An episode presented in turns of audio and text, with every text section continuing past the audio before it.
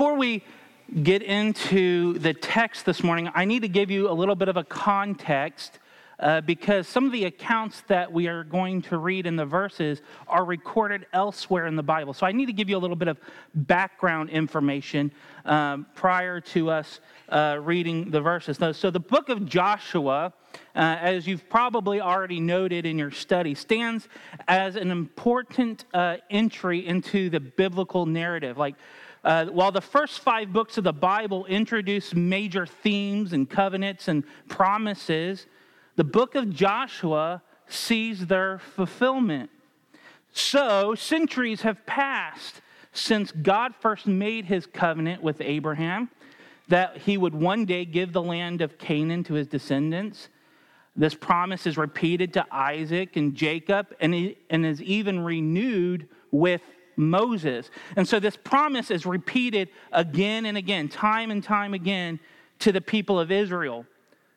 And so, finally, when the day arrived that they were to receive the promised land, Numbers chapter 13 and 14 tells us that the people of Israel rejected it out of fear of the giants that lived in the land. And because of their unfaithfulness, God swears that they would not enter into the land and punishes the people by keeping them in the wilderness for 40 more years. So you might remember some of that. However, because of their faithfulness, God spared only two men Joshua and a man named Caleb. And as a result of their faithfulness, God not only allowed them to enter into the land that God had promised them, but He promised that they would inherit land. So, since you've studied the book of Joshua, since the people of Israel have entered into the promised land uh, in Joshua chapter 3, it's been five additional years. Five additional years have passed since they've entered. Five years of war. Five years of hard work. Five years of waiting. Which means what? By the time we get to Joshua chapter 14, it's been 45 years. 45 years that Joshua and Caleb have waited for their promise. And so, for those of us that here this morning who have spent years waiting for God to act, years waiting for God to answer promises, we kind of resonate with Caleb and Joshua in this moment as we're anticipating God's final fulfillment of his promises. We resonate with how they might feel. We understand how it is to wait. And so Joshua, as we get into Joshua 14, now begins to divide the land among the tribes of Israel. So if you would, look at chap- uh, chapter 14, uh, beginning in verse uh, 16, or I'm sorry, verse 6.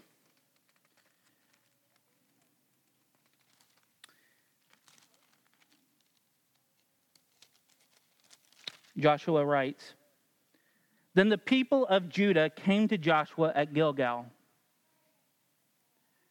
And Caleb, the son of Jephunneh, the Kenizzite, said to him, You know what the Lord said to Moses, the man of God, in Kadesh Barnea concerning you and me. I was 40 years old when Moses, the servant of the Lord, sent me from Kadesh Barnea to spy out the land.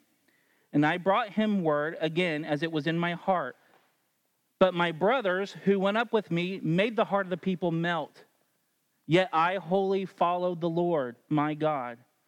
And Moses swore on that day, saying, Surely the land on which your foot has trodden shall be your inheritance for you and your children forever, because you have wholly followed the Lord my God.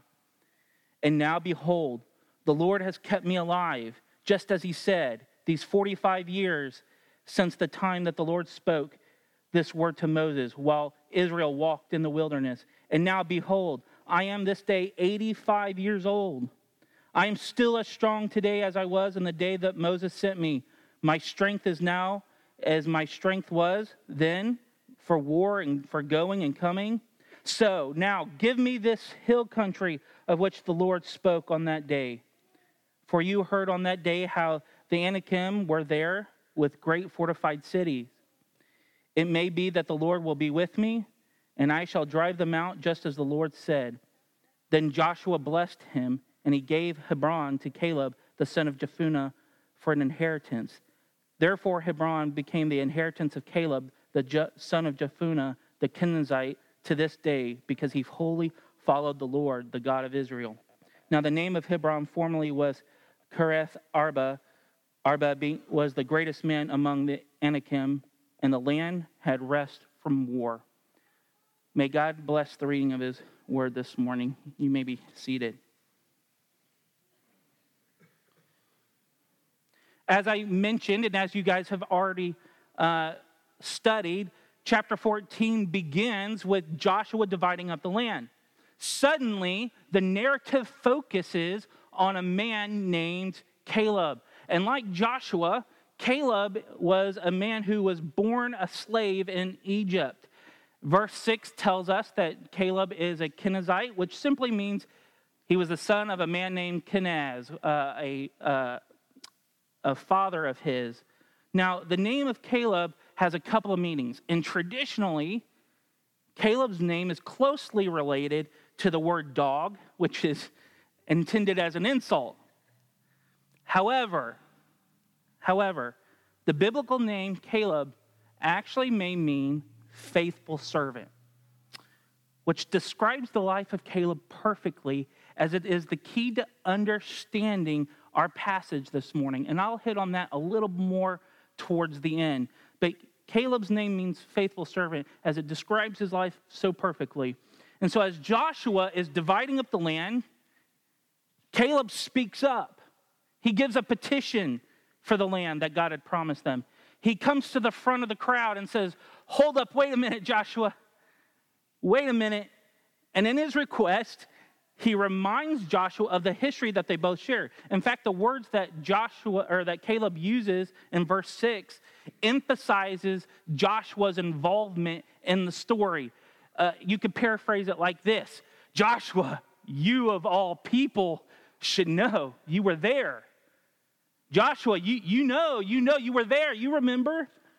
And so Caleb then reminds Joshua how 40 years ago they were among the 12, spy, the 12 spies that Moses sent out on a scouting mission. So, Numbers chapter 13 and 14 record for us that Moses sent out 12 spies to observe the land, right? To, to see what the land was like, to, to report back about the inhabitants of the land. But when the spies returned, 10 of them and you might remember this from Sunday school, right? 10 of them gave a bad report. They gave a bad report concerning the giants, and as a result of the report, the people, the hearts of the people melted. In other words, when the spies gave the report, they were emphasizing the mighty armies, the strength of the people there, the fortified cities, and they emphasized it to a point that the people who heard it, the blood drained from their face as they lost the strength and will to go forward. They cowered in fear. And the Bible says that they actually went home in bitterness and weeping and mourning. They heard about it. They went home and felt sorry for themselves because God had brought them all this way to what? Face armies that they couldn't overtake. And so they went home weeping and crying. And the Bible tells us that the next morning Caleb stood before Moses and before the people of Israel, and he challenged them to keep going forward, keep going forward, and to take the land as God commanded them. Now, we know that rather than doing what God commanded them, the people of Israel rejected it. In fact, they complained to Moses they said, Moses, did you bring us out here to face these giants so that the women and the children might be killed? And you can almost kind of sense a little bit that they were hiding their own doubts behind this facade of protecting their family. Well, we can't do that. What if they overtake our women and children? Well, that's never happened before. But suddenly, that's all they care about.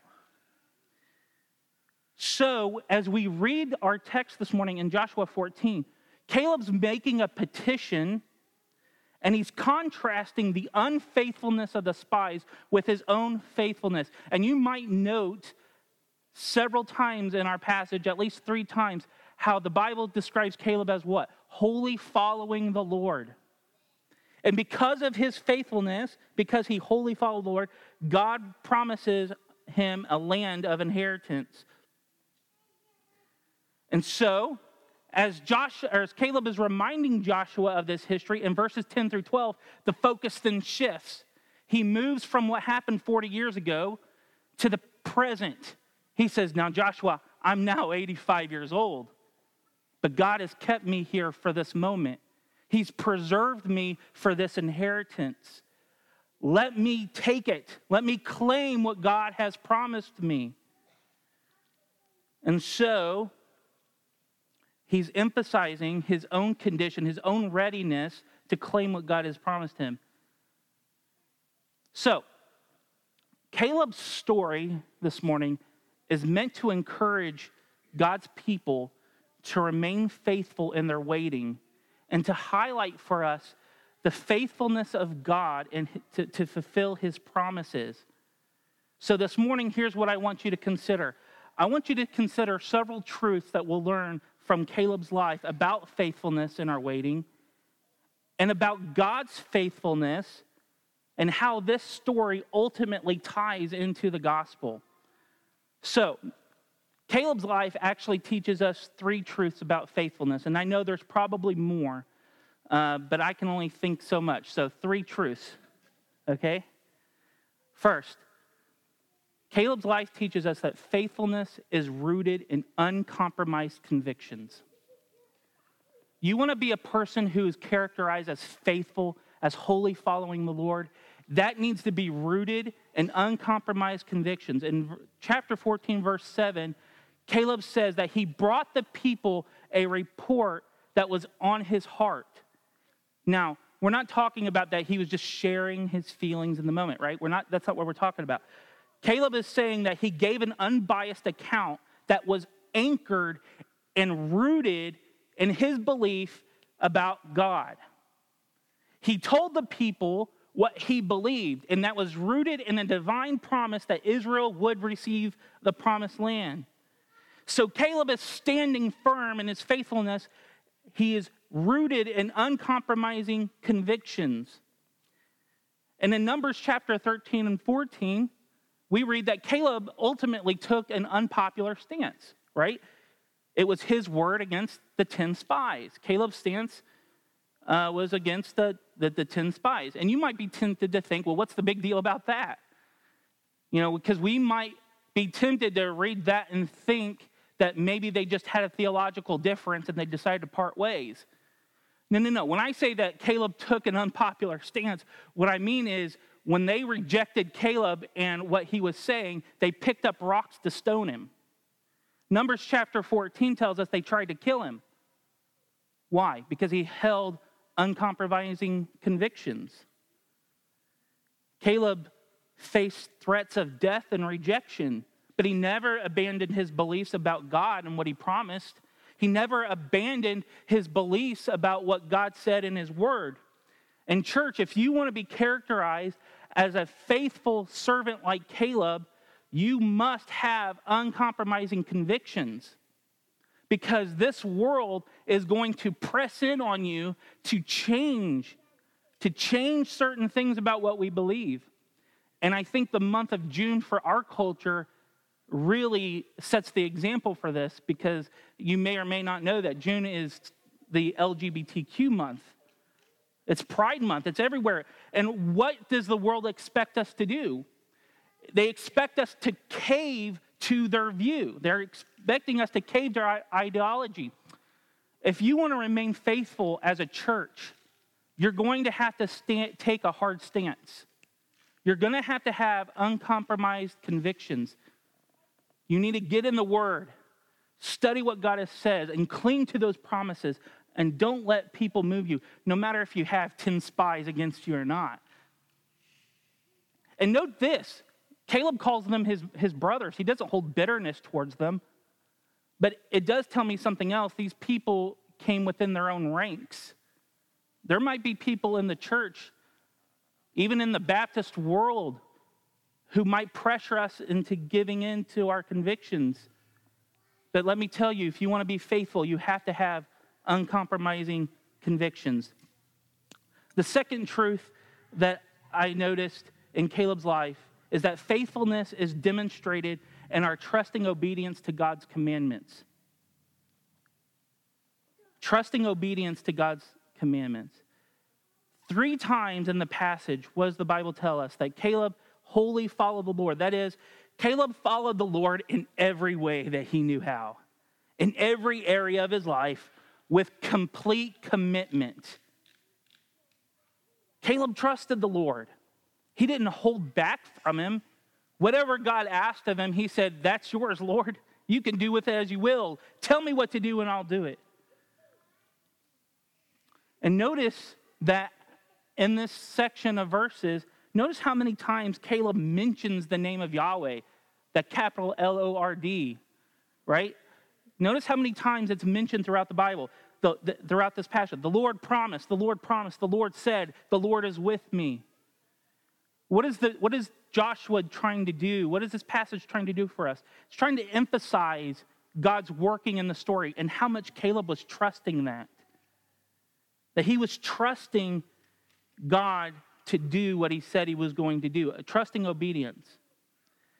And as we're reading this, remember, he's 85 years old. He's reflecting back on a life of faithfulness. He's reflecting back on a life of, of trusting obedience. And how did that trusting obedience play out in Caleb's life? Well, that trusting obedience played out, first of all, in his patience.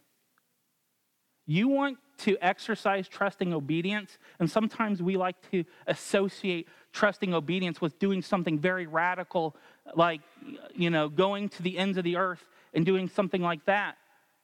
Trusting obedience can be that, but, but primarily it can be just simply waiting for God to work. Sometimes trusting obedience is, and always is, it's not just sometimes, it is patience. Patience. No wonder the Bible tells us that those who wait upon the Lord shall what? Renew their strength. And isn't that what Caleb says about his experience with God? I'm 85 years old and I have the strength of a 40 year old. What a miracle. the unspoken miracle of Caleb's life.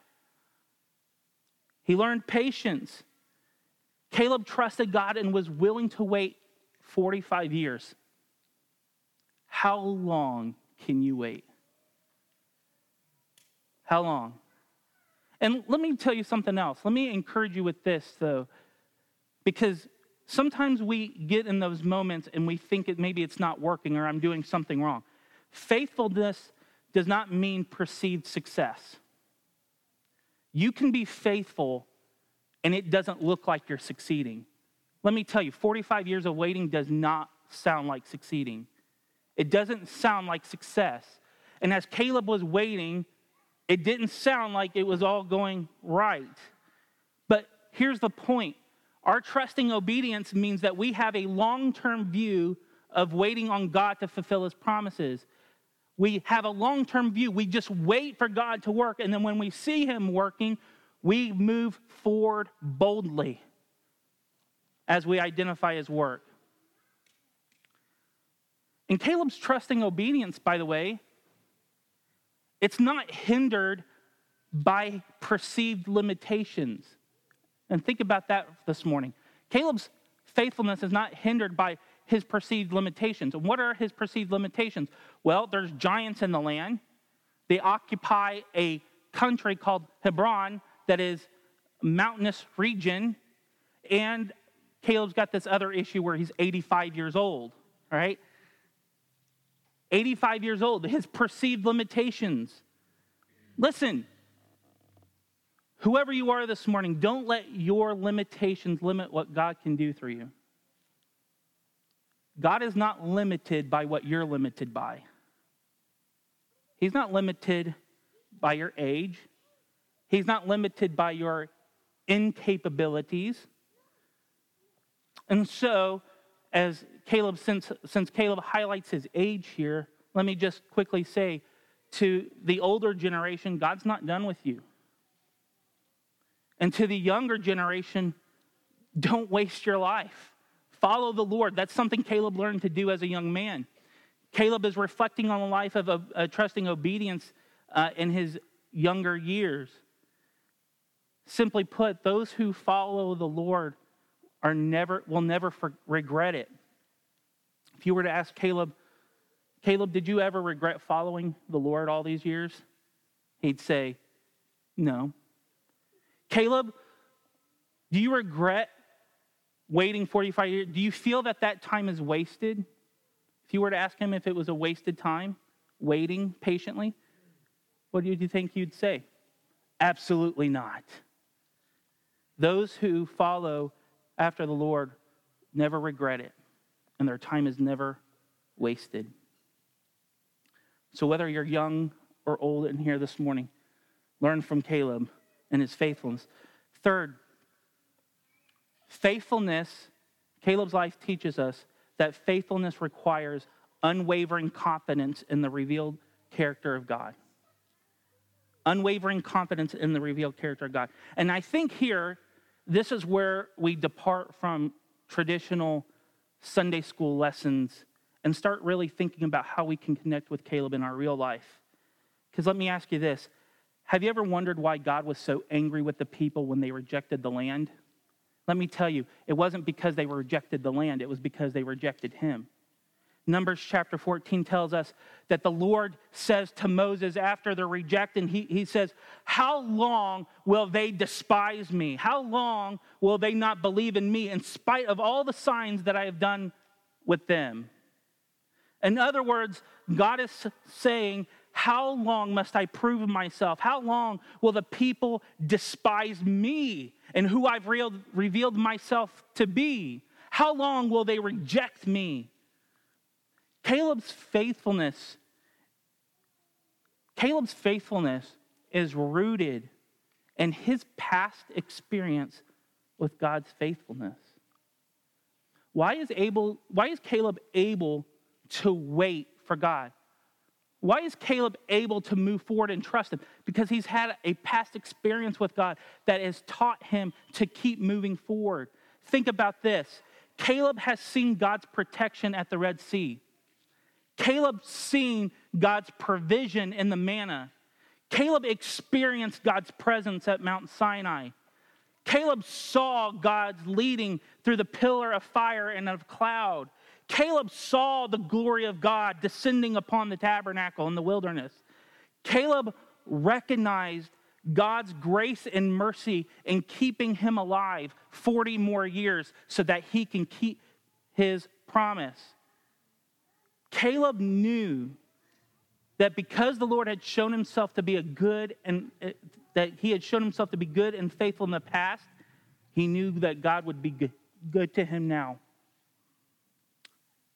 think about this, church. When you are wondering what God is doing in your future, where God is going to place you, what God is going to do, you can rest confident in what He has already done, how He's already demonstrated Himself to you in your life. And many of you, I sure we could take time. Many of you could talk about and testify to God's faithfulness in your own life. God delivered me. God saved me. He provided. He won't abandon me now. That's Caleb. That's Caleb.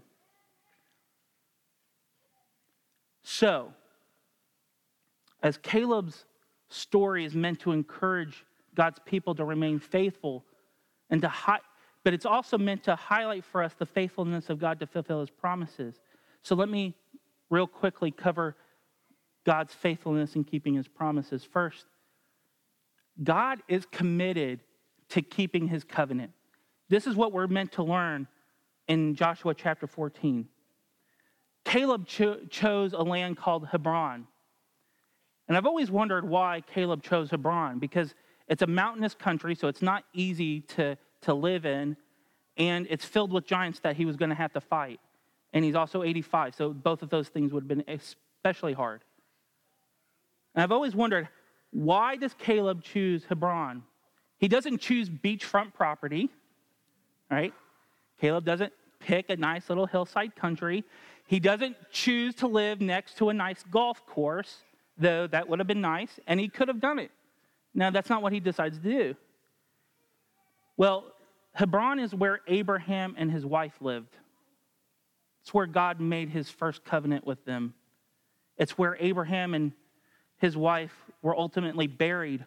And Abraham intentionally bought a place to be buried in Hebron because he knew that one day God's, God would bring his descendants back to inherit the land. So, thematically, Caleb is drawing near to the place where he knew God's covenant was, where God first made the promises.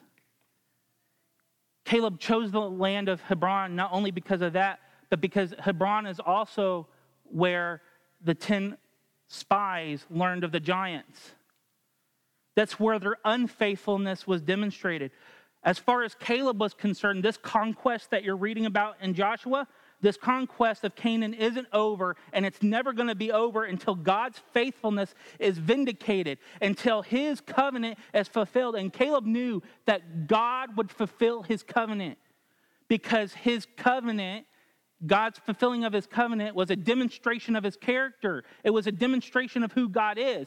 God is eternal. He, he never changes, he never lies. Therefore, Caleb was trusting God will keep his covenant. And as you move forward from this passage, Caleb is just the first story of five of these characters who ask for and receive their inheritance. God is a covenant keeping God. It's meant to reassure us look, God came through for Caleb then. He can do that for me. He can keep his promises to me. These stories stand as testimonies to God's faithfulness in keeping his promises. But here's something else.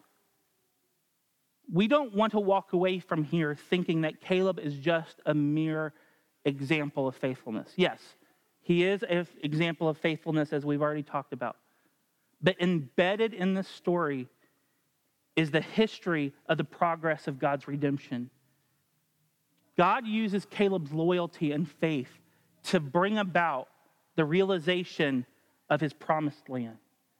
Caleb is meant to move forward, his story is meant to move us forward in the history of redemption. The first five books tell us and teach us to anticipate the coming of the promised land. And Caleb finally receives the first inheritance. Caleb's story is to move us forward in God's redemption story. Second, God honors, the, the, the, the, passage teaches us that God honors those who remain faithful. God will keep his promise, especially to those who remain faithful. As we've seen, Caleb demonstrated his faithfulness, and as a result, he's the first to receive an inheritance. And it's in Hebrews uh, chapter 11 that the Bible tells us that those who come to God must believe that he is, and he is also what? A rewarder of those who seek him. God will honor you as a faithful servant. To those who struggle wondering whether or not being faithful is worth the fight, God will honor your faithfulness. Isn't that what Revelation teaches us? When you read the first five chapters of Revelation, when Jesus tells the church to be faithful, what does he say? Those who are faithful receive a crown. They join with him in his victory, they join with him in his inheritance. God honors those who remain faithful to him. And why does he do that? Because he's committed to his own glory. He's committed to the glory of his name. And that's the approach that Caleb has in his life. It's all about God, his plans, his purposes. It's a God centered life, centered on his glory. So, as we, as we close this morning, what are the gospel connections here? What are the gospel connections? Well, Simply put, our faith, our faith is always a struggle for faithfulness. We are constantly asking ourselves, how can we be more faithful? which in itself testifies to the truth that I can't remain faithful. The fact that I'm always having to ask myself, Am I being faithful? How can I be more faithful? just testifies to the fact that I'm struggling to be faithful. I cannot remain faithful. The Old Testament teaches what? The people of God cannot remain faithful. So, our struggle to faithfulness points to a deeper truth that we need Jesus to be faithful on our behalf.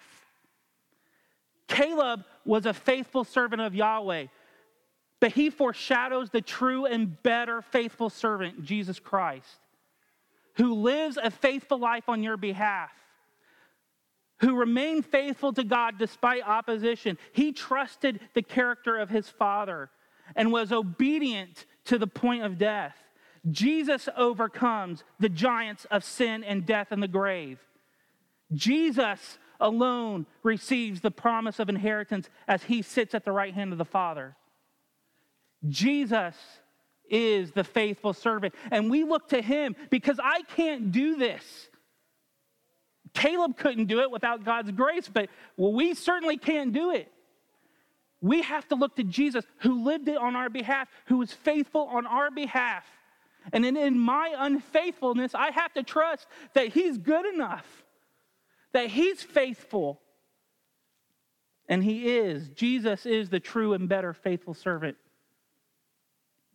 The second gospel connection that the giving of the land, as Joshua is dividing out the land and giving Caleb his inheritance, the giving of the land foreshadows for us the future inheritance of God's, uh, of God's people in Christ. Because throughout the Old Testament, his people were promised to one day inherit in the land where they could find rest. And the book of Hebrews tells us that there remained a rest for them that they had not received God's eternal rest.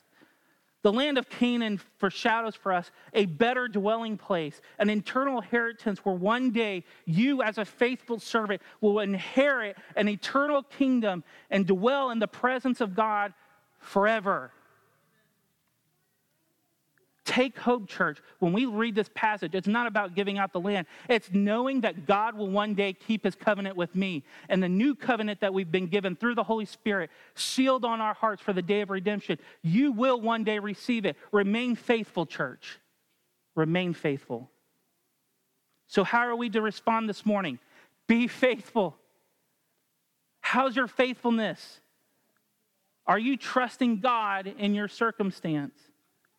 Are you obedient in what God has commanded you this morning? And finally, church, be confident. Be confident in the hope and the faithfulness of God because He will one day reward us for our faithfulness. Let's pray with, pray with me as we continue in our worship this morning. Our Father in heaven, God, we thank you that you are a covenant keeping God. You keep your promises. And Father, as we observe this world filled with broken promises, filled with broken covenants, Father, marriage is broken, families broken.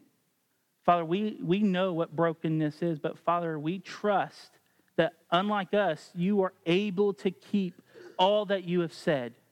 And Father, we hope we hope in those promises. We have confidence. And so, Father, let us remain faithful. Give us your spirit, Father, to remain faithful in our convictions, to trust in obedience, to be patient in our waiting as we wait for the fulfillment.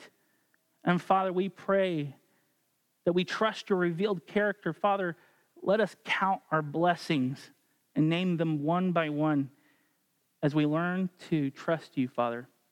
And it's in your name we pray. Amen.